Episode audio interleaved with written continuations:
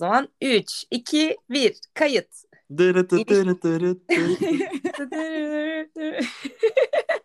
Güldür güldür. Asla güldürmedi. Toksik ilişkiler anatomisi gerçek kesit bölümündeyiz. Konu hakkında bir uzmanlığımız olmamasına rağmen konuşmaya devam ediyoruz. Ama bugün yanımızda bir konuğumuz var. Kim var Nage? Bugün yayınımızda ismini aslında vermek istemeyen ama ismi Kıvanç olan bir konuğumuz var. Doğrudur. Arkadaşlar sizi yanıltmasın. Ee, bu kayıt öncesinde ismimi verip vermemem konusunda konuştuk ve ben de ismini vermek istemeyen e, katılımcı Kıvanç İbrüz olarak katılmaya karar verdim. Mahlasım bu. Hoş geldin Kıvanç. Hoş, Hoş bulduk. geldin. Ee, sizi severek takip ediyorum arkadaşlar. Bugün de burada olmaktan çok mutluyum. Dinleyici arkadaşlara başarılar diliyorum. Biraz kendinden bahset Kıvanç. Kimsin, ne yapıyorsun? Ben sizin aksinize toksik ilişkiler konusunda bir uzmanım. Alaylı bir uzmanım. Bolca toksik ilişki sığdırdım ufacık hayatıma. Onun dışında oyunculuk yapıyorum ve e, master yapıyorum. Eleştirel erkeklik çalışıyorum. Tiyatro çalışıyorum. Ve yaşamaya çalışıyorum. Güzel bir özet oldu. Ve ne kadar da doğru bir konukla bir aradayız. Bir sürü toksik ilişki hikayesi olan bir konuk. Tam Evet. da aradığımız kişi. O zaman biz ilişkiler anatomisi Instagram hesabımızda bir anket yaptık. Bu anket sorularının hem cevaplarını birlikte tartışalım hem de sana da soralım istiyoruz. Hemen başlayayım mı?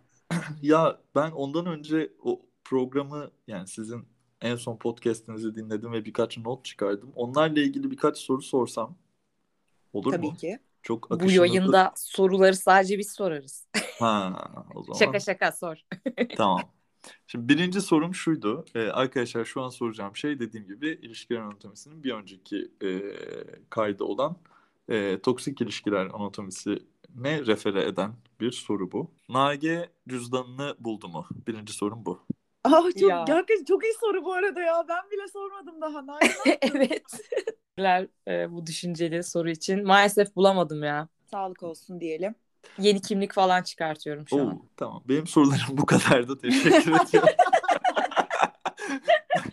İlk sorumu soruyorum. Ee, daha önce toksik biriyle ilişki yaşadığını düşünüyor musun diye sorduk dinleyicilerimizle. Yüzde seksen evet, yüzde yirmi hayır dedi. Bayağı yüksek bir oran. Evet. Sonra da toksik ilişki nedir diye sorduk. Olmadığın biri gibi olmaya zorlayan ilişki, birlikte Hı. olmaktan çok sahip olmaya, kontrol etmeye çalışan birisiyle yaşanan ilişki, seni yıpratan ve bunu fark etmediğin ilişki türü, birbirini yiyip bitirdiğin, iyi gelmeyen, kaygı veren bir tür lanet, hayatın tadını kaçıran, kendine dair karanlık yönleri besleyen ilişki, duygusal şiddet içeren, bir tarafın diğerini sömürdüğü, bir tarafın bencil olduğu, kendini hapsolmuş hissettiren ilişki gibi çok fazla e, yanıt ve e, tanım gelmiş aslında. Hepsi bir önceki bölümde toksik ilişkiyi tanımlarken söylediğimiz birçok şeye uyuyor. Senin toksik ilişki tanımın ne ve daha önce toksik biriyle ilişki yaşadığını düşünüyor musun? Evet, bu soruyu en son kısmını, sorunun en son kısmını sorarken gülümsediğini fark ettim. Bu arada bence tanımlar çok iyiymiş. Epey yani hem sizin yayın geçen seferki podcast'inizde e, okuduğunuz araştırmalarınız neticesinde okuduğunuz tanımlarla böyle uzlaşan yorumlar gelmiş sanırım. Hem de ben benim vereceğim cevaplarda böyle şeyler olacaktı ama şeyin üstünde durmak istedim ben. Şey güzeldi. Ya, içindeyken fark etmediğine bir vurgu vardı galiba. E, Hı hı. yorumlardan birinde. O- oraya ben de bastırıyorum. E, içindeyken fark etmediğin ve aslında sana iyi gelmeyen kesinlikle e, bir anlamda karşındakine de iyi gelmeyen. Yani tırnak içinde karşındaki toksik kişiye de iyi gelmeyen e, ama hadi ondan bize ne? Önemli olan biziz. Bize de iyi gelmeyen bir e, ilişki biçimi bana kalırsa da. Kıvanç senin hikayen ne merak ettim. Senin bahsettin ya girişte yaşadığın bolca toksik ilişki olduğundan. Anlatsana biraz. Ee, benim birkaç tane var ama bir tanesi en azından içlerinden bir tanesi oldukça duygusal şiddet ve manipülasyon içeren. Ben içindeyken fark et diyordum bunun toksik bir ilişki olduğunu. Hatta ikimiz de farkındaydık. Ama sürekli bir şey yanılgısı içindeydik. Ama bunu düzeltebiliriz. Ama bu düzelecek. Hani biz bunu düzeltme kudretine sahibiz.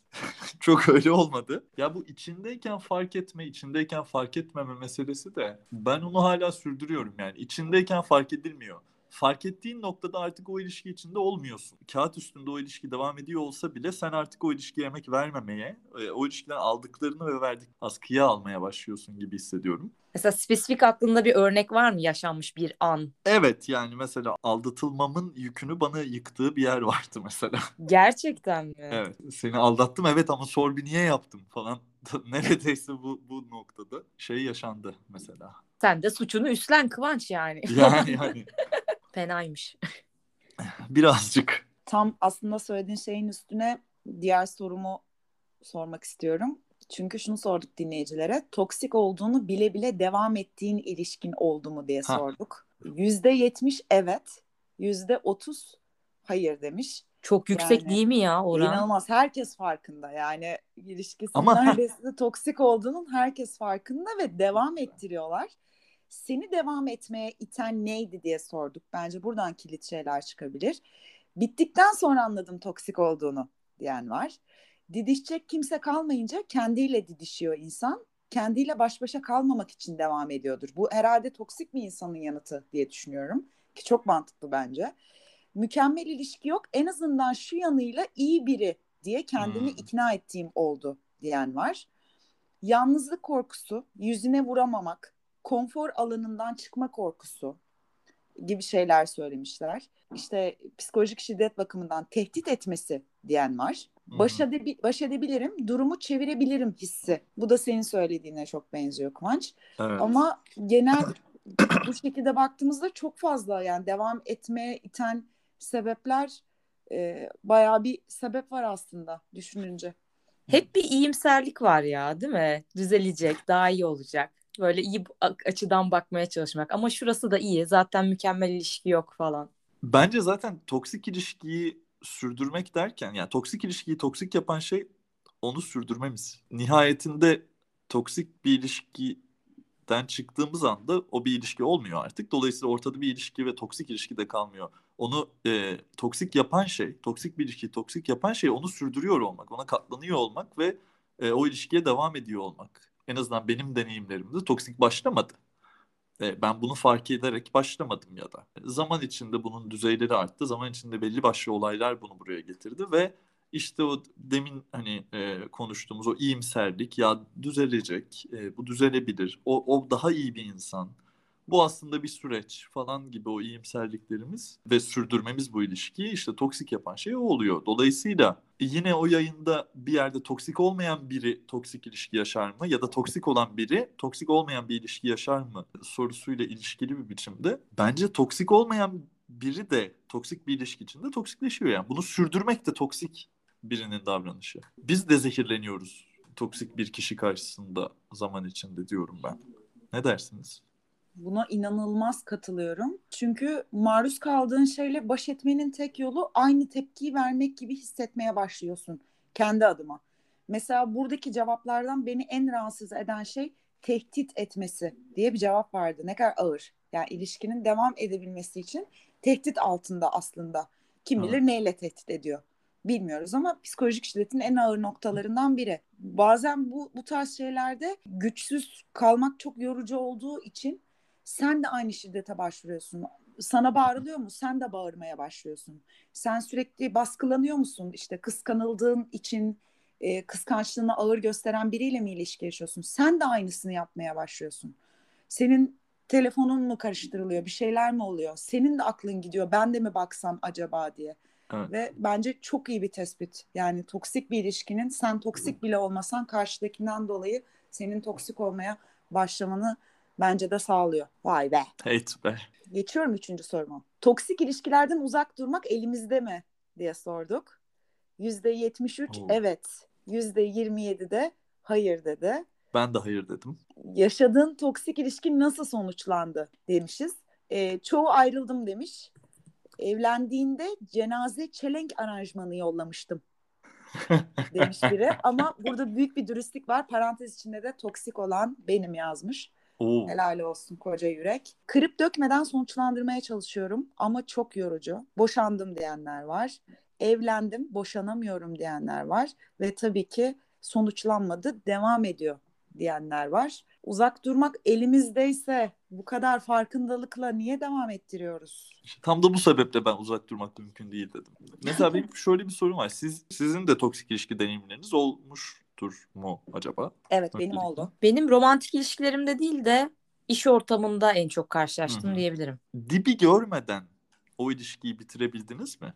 Hani o erişebileceği en alçak noktada hani daha da daha da bir adım ötesi artık sabah e, elinde bir böbreğinle uyanmak noktasında artık hani o kadar e, ileriye gitmeden toksik bir ilişkiyi bitirdiğiniz oldu mu? Kendi adıma benim olmadı. Çok dibi görerek engellemeler falan Evet. gibi yani rahatsız edici noktalarda bitti. Yani ben dibi gördüm evet. Ben de yani iş ortamında tabii biraz daha farklı oluyor. Aha. Hani sürdürmen gereken bir ilişki var yani kafana Tabii. göre basıp Evet, gidemiyorsun. Benim de aslında e, biraz o işle ilgili belli şeyleri sonlandırmamla sonuçlandı. Yani belki bu da o kendi içinde bir dibi görmek mi denir. Yani oradan uzaklaştım ben başka bir yere gittim. Bu arada şey tabii biz çoğunlukla şu anda ve anladığım kadarıyla Instagram'dan gelen cevaplar da onu baz almış gibi gördüm ben de. Hep romantik ilişkiler üzerinde konuştum. Ben ben kendi adıma öyle konuştum. Aslında non romantik ilişkilerde, romantik olmayan ilişkilerde e, bitirmek o ilişkileri daha zor. De- Dediğin gibi o örnekteki gibi yani mesela iş ilişkisini hani toksik bir iş ilişkisini bitirmek daha zor. Çünkü artık ortada sadece bir romantik ilişkideki gibi bir ne denir? Sevgi paktı yok. Ortada bir iş paktı var ya da aile ilişkilerinde keza. Evet en karışıkları da belki ailede yani atsan atılmaz satsan satılmaz en yakının Bence ilişkilenmelerimiz açısından toksik olmaya en yatkın, fıtratında hakikaten toksisite yatan ilişki biçimi bence aile ilişki. O zaman bir sonraki sorumuza geçiyorum. Dedik ki hiç kendinin toksik davranışlar sergilediğini düşündün mü? %76 evet, %24 hayır demiş. Öncelikle açıklığı için gerçekten herkese teşekkür ederiz. Ne tatlı böyle samimi bir şekilde evet demiş olması o kadar insanın. Ve dedik ki kendinde toksik olabileceğini düşündüğün hangi davranışlar fark ettin? Yanıtların içindeki şu yanıt çok hoşuma gitti. Karşımdakinin bir şeyi benden iyi bilme olasılığına inanmıyorum. O yüzden dinlemiyorum. Onun dışında şöyle yanıtlar var. Karşımdaki beni onunla inatlaşma arzusuyla dolduruyordu. Kendime durduk yere huzursuz hissettiğim için huzur da kaçırıyordum ve kendi isteklerime dayatıyordum. çok çok iyi. Kötü bir moddayken en yakınıma gereksiz işkence, sürekli karşı tarafı suçlayıcı tavırlar sergilemek ve özgüvensiz olmak. Bir kere giysilerine laf etmiştim, üstüme vazifeymiş gibi şeklinde yanıtlar gelmiş. Oldukça samimi açık, ne güzel. Herkes farkında galiba bunları Ben yaptığını. şok oldum bu sorunun cevabına ya. Şok oldum. Bölümden önce de bu soruyu koyarken Nage ile aramızda şey diye konuştuk. İnsanlara siz toksik biri misiniz diye soralım mı? Cevap Yani çünkü- alabilir miyiz? Ha, işte bunu sorduğumuzda çünkü kimse kabul etmiyor ya. Yani benim çevremde kimse yok ben toksiyim diyen. Herkesin ilişki yaşadığı kişi toksik. Haliyle Nage de biraz yumuşatarak e, toksik davranışlar görüyor musunuz kendinizde diye sormuş. Ve yüzde yani 70 küsürün evet görüyorum demesi çok açık sözlük yani. Tebrik ediyorum herkese. Ben ben de bu arada evet toksik davranışlar sergilediğimi düşünüyorum ama şimdi burada da şeyi kullanacağım. İki yüzlülüğü kullanacağım. Ama karşımdaki toksikti diye ben de öyle yaptım yani. o benim toksikliğim değil. Değil yani ben ben bir cevaben yani. Bu şey gibi bir şey galiba. Bu maya var ya kefir mayası. Hani o maya danesi diye bir şey var. O maya danesinin çıkış noktası belli değil ve bütün işte yoğurtlar, kefirler hep ondan yapılıyor böyle. Süre gelen, kendi kendine üreten, böyle büyüyen bir şey. Ama çıkış noktası ilk nasıl çıkmış dünyada falan var olmuş. ben bu noktada toksik olmayı bir kefir danesine e, bağlamak istiyorum. Muazzam. Nardanesi, nardanesi. Yani toksik olmak bulaşıcıdır diyebilir miyiz? Evet bir de öfkeyle o kadar ilişkili ki bir yerden sonra hani fark edebildiğin noktalarda o kadar öfkelendiriyor ki seni. İntikam almaya yani kendi adıma söyleyeyim beni. Mutsuz etmeye yine cevaplardan birinde o vardı yani. Mutsuzum diye mutsuz etmeye çalışıyorsun. Suçlamaya başlıyorsun. Ee, bunlar korkunç şeyler yani karşındakine de haksızlık ne olursa olsun haksızlık tabii ki yani ve e, toksik şeyler. Ben yapamadım, biz yapamadık, siz yapın sevgili dinleyiciler toksik bir ilişkide olduğunuzu fark ettiğinizde siz de toksik olmadan oradan ayrılın. Evet. Yoksa herkese zarar, size de zarar, ona da zarar. Sonra Walking Dead modunda bir şey oluyoruz. Hep beraber bir ordu. Evet yani. Çok çok mutsuz edici ya. Çok insanın hayat kalitesini inanılmaz düşüren bir şey. Kendi yaptığım toksikliklerden bir örnek vermek istiyorum size. Sırf canım sıkkın diye mesela kavga çıkarmıştım. Ama neden canımın sıkkın olduğunu da bilmiyorum. Yani bahar geçişimi ne neyse artık. Yani bir şeye canım sıkkın. Karşımdakiyle kavga çıkardım. Kavga çıkarmamın sebebini söylüyorum şimdi. Canımın sıkkın olduğunu niye fark etmedi? Oo. Sen fark ettin mi? Asıl sorun. Hayır ben bile sebebini bilmiyorum. Gitmişim karşım. Yani şu an ama geri dönüp baktığımda bunun ne kadar saçma sapan bir şey olduğunu görebiliyorum yani. İlişkinin içerisinden değil de dışarıdan bakabilmeyi yani keşke yapabiliyor olsak e, onun yapabildiği anda insan gerçekten kendini kurtarmaya çalışıyor ondan. Ama çok içinde kalıyorsun. Evet. Çok içinde kaldığın zaman da yaşanılan şeyin ne kadar kötü olduğunu bir şekilde fark etmiyor bence insanlar. Ha bu arada evet şeyleri hani bunları söylerken aman şöyle bir şey olmasın. Mesela cevaplardan birinde boşanamıyorum gibi bir cevap vardı. Ya da işte hı hı. E, tehdit ediliyorum falan gibi. Hani aman şey çıkmasın buradan. Aslında isteseniz gidersiniz ama gitmiyorsunuz. Hayır. Burada çeşitli şiddet biçimleriyle e, o ilişkide tutulmaya devam edilenler de var. Sizin her podcast'inizde yaptığınız gibi destek almak bunun belki de en iyi noktası daha ziyade. Hani kimseye de şey sorumluluğunu yüklemeyelim. E sen o ilişkide olmaya devam ediyorsan bu da senin suçun e, sorumluluğunu yüklemek de istemiyorum. O da korkunç bir e, tabii şey olur. E, victim blaming. Mağdur Kesinlikle. suçlamacılık. Bir sonraki sorumuza geçiyorum o zaman. Dedik ki kendini toksik ilişkilerden korumak için neler yapıyorsun? Buna da şu yanıt çok hoşuma gitti gelen. Daha da toksik davranışlar sergiliyorum. Bir bağlanamama, bir sahiplenememe gibi e, şeyler yapıyorum demiş. Bir de şöyle yanıtlar var. Sınırlarımı ve hayır demeyi öğrenmeye çalışıyorum. İnceleyip sık dokuyorum. Yapamıyorum. Toksiklik görünce ya içime kapanıyorum ya da o kişiden uzaklaşıyorum. Çevremdeki insan sayısını azalttım. Köpeğimle daha fazla zaman geçiriyorum gibi yanıtlar var. Sen ne dersin Kıvanç? Yani ben de henüz becerebilmiş değilim. Mesela çeşitli iş e, ilişkilerimde ya da naromantik e, ilişkilerimdeki toksisitede de daha yüzeysel iliş ilişkilere daha yüzeysel devam etmek, kısacası daha uzaklaşmak daha etkili oluyor. Tabii ki kökten çözüm oluyor çünkü. Ama bu bu geçici bir e, şey. Sorunu çözmüş olmuyoruz. Cevaplar arasında şey çok hoşuma gitti ya bu arada. Hayır demeye öğrenmek. Ya bunu evet. nasıl yapıyoruz bilmiyorum ama bence muhteşem evet. bir özellik. Hayır demeye ben öğrenmemiz Ben de istiyorum. Lazım. Bana da yükleseniz de onu ya. Şey de bence bunda çok önemli oluyor. Mesela kimi arkadaşlarınız vardır çevrenizden hayal. O kişiler zaten böyle motomot direkt ne istediğini ifade eden ve hayır dediğinde de kimsenin kırılmadığı insanlardır. Çünkü baştan beri öyle bir tavır sergileyen insanlar bunlar. Onlar hayır dediğinde kimse bunu sorun etmezken daha naif bir insan, genelde her şeye uyumlanan bir insan hayır dediğinde daha büyük tepkilerle karşılaşıyor. Bu yazık yani çok saçma. Hani insan kimi zaman hayır da diyebilir yani. İlla böyle e, şey bir karakter olmasına gerek yok. Dan diye her şeyi direkt söyleyen bir karakter olmasına gerek yok kimi zaman hayır diyebilmesi için. İşte Doğru. derler ya her şeye alıştırma bir kere yapmadığında sıkıntı olur. Ece sen at- atasözleri ve deyimler şey misin sözlüyor musun? Ama onu da yanlış söyledim ha kesin.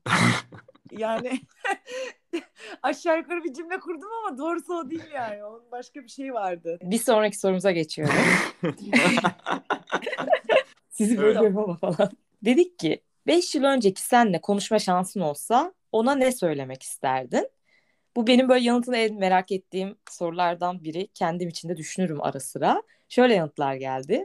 Biriktirdiğim parayla dolar al. Gerçekten birkaç kişi bunu yazmış yani. Güzel. Şöyle başka yanıtlar var. Aptal olma sen Bihter Ziya gitsin. Çok iyi. Ağlama sen ayrıl. Bir sakin ol, akışına bırak. Gerekirse yalnız kal. Ailen olmasın ama boyun eğme. Oo.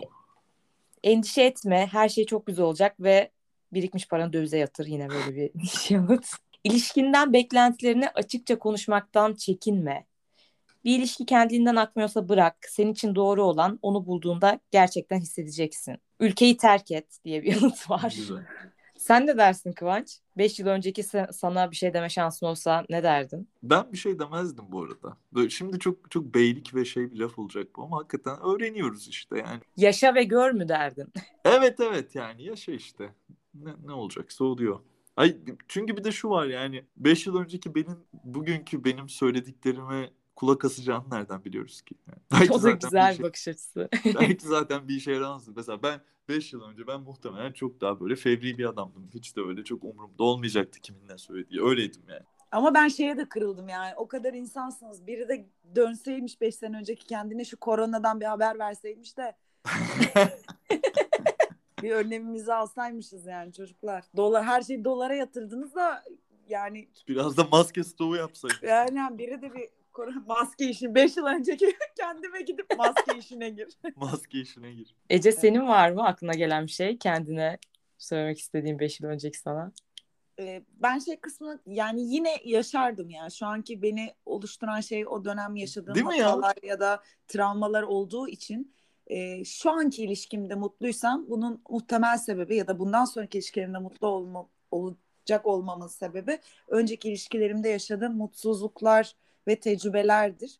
Onları yaşamadan ki şu anki e, duygulara sahip olmazdım. O yüzden ben de bir ilişki tavsiyesi vermezdim. E, daha çok yatırım tavsiyesi, çıkacak muhtemel loto sayıları gibi yüzeysel ve maddi şeylerle desteklerdim. Ben de belki şey derdim. Bu kadar mesai yapma. Sonuç aşırı fark etmiyor.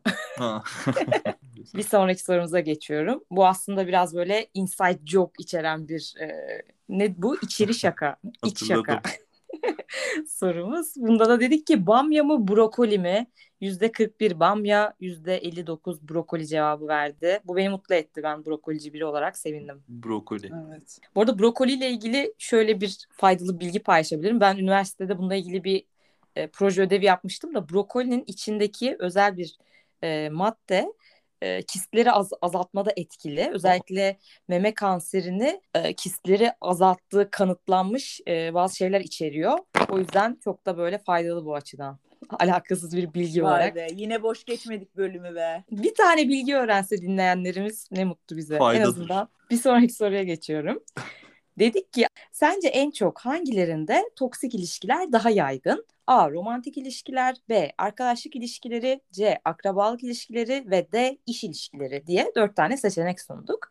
Ve buna tabii ki çeşit çeşit hepsinden yanıt geldi yani. Romantik diyen, akrabalık, iş, arkadaşlık diyen. Ama ben en çok hangisinden gelmiş diye sayınca bir numarada hangisi çıktı dersiniz? Aile. Aynen akrabalık ilişkileri Akrabalık. en çok gelen yanıt. Ben ama e, romantik ilişkiler cevabının gelmesini beklerdim. Çünkü bence akrabalık ilişkileri toksik olmaya en yatkın fıtratında bu toksisitenin yattığı ilişki biçimleri ama gel gelelim o kadar yaygın ve şey ki bence çok da şey yapılmış. Kanıksanmış. Dolayısıyla Evet, romantik ilişkilerdeki toksiklik, toksisite e, daha çok e, konuşulur gibi geliyor bana ama vay be ailedenmiş. Default'u oymuş gibi değil mi aile ilişkileri? Ortalama bir televizyon açıp herhangi bir sabah kuşağını izlediğinizde ülkenin genel default'u ailede toksisite gibi. Ya bir de şey var ya mesela bu diğerlerinde romantik ilişki, arkadaşlık ve iş. Hani iş yine görece daha zor ama bırakıp gitme ve seçim yapma şansı. Evet. Aileni, akrabalarını seçemediğin için katlanmak zorunda kalıyorsun. Tabii ki onda da restler çekebiliyor insanlar ama diğerlerine göre şimdi romantik ilişkide.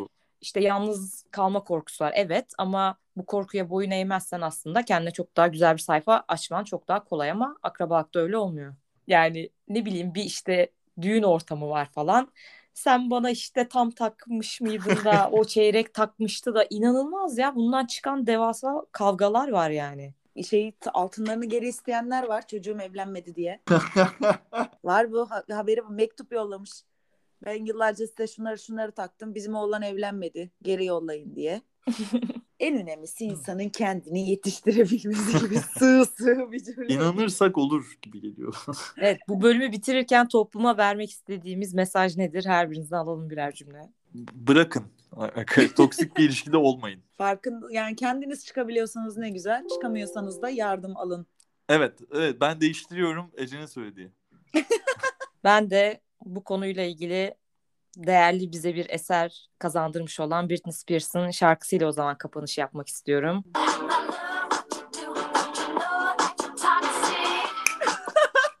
Çok güzel. Britney de valla artık özgür kaldı. Çok mutluyum kendisi Çok adına. şükür. Çok severim kendisini. Evet ya. Toksikliğin Allah'ını yaşamış bir e, hikayesi var bir de inanılmaz yani. Ben Netflix'te bir belgesel var Britney Spears'ın yaşadıklarıyla ilgili. Ya baya ben ağladım yani izlerken. Nasıl bir sevgi besliyorsam Britney Spears'a çocukluktan gelen çok derin saf bir sevgim var ona karşı. Yaşadıkları inanılmaz yani. Tabii ki duymuşuzdur biraz ama e, o belgeseli e, izlemesini tavsiye ederim herkese. O zaman Leave Britney Alone dediysek e, çok teşekkür ediyoruz Kıvanç. Sağ olasın, var olasın. Teşekkür ederiz Kıvanç keyifli sohbet için. Ben çok teşekkür ederim ikinize de. Çok güzel bir yayın sahipliği yaptınız. O zaman hoşçakalın. Hoşçakalın. Toksik. Güldür güldür. Toksik. Toksik toksik.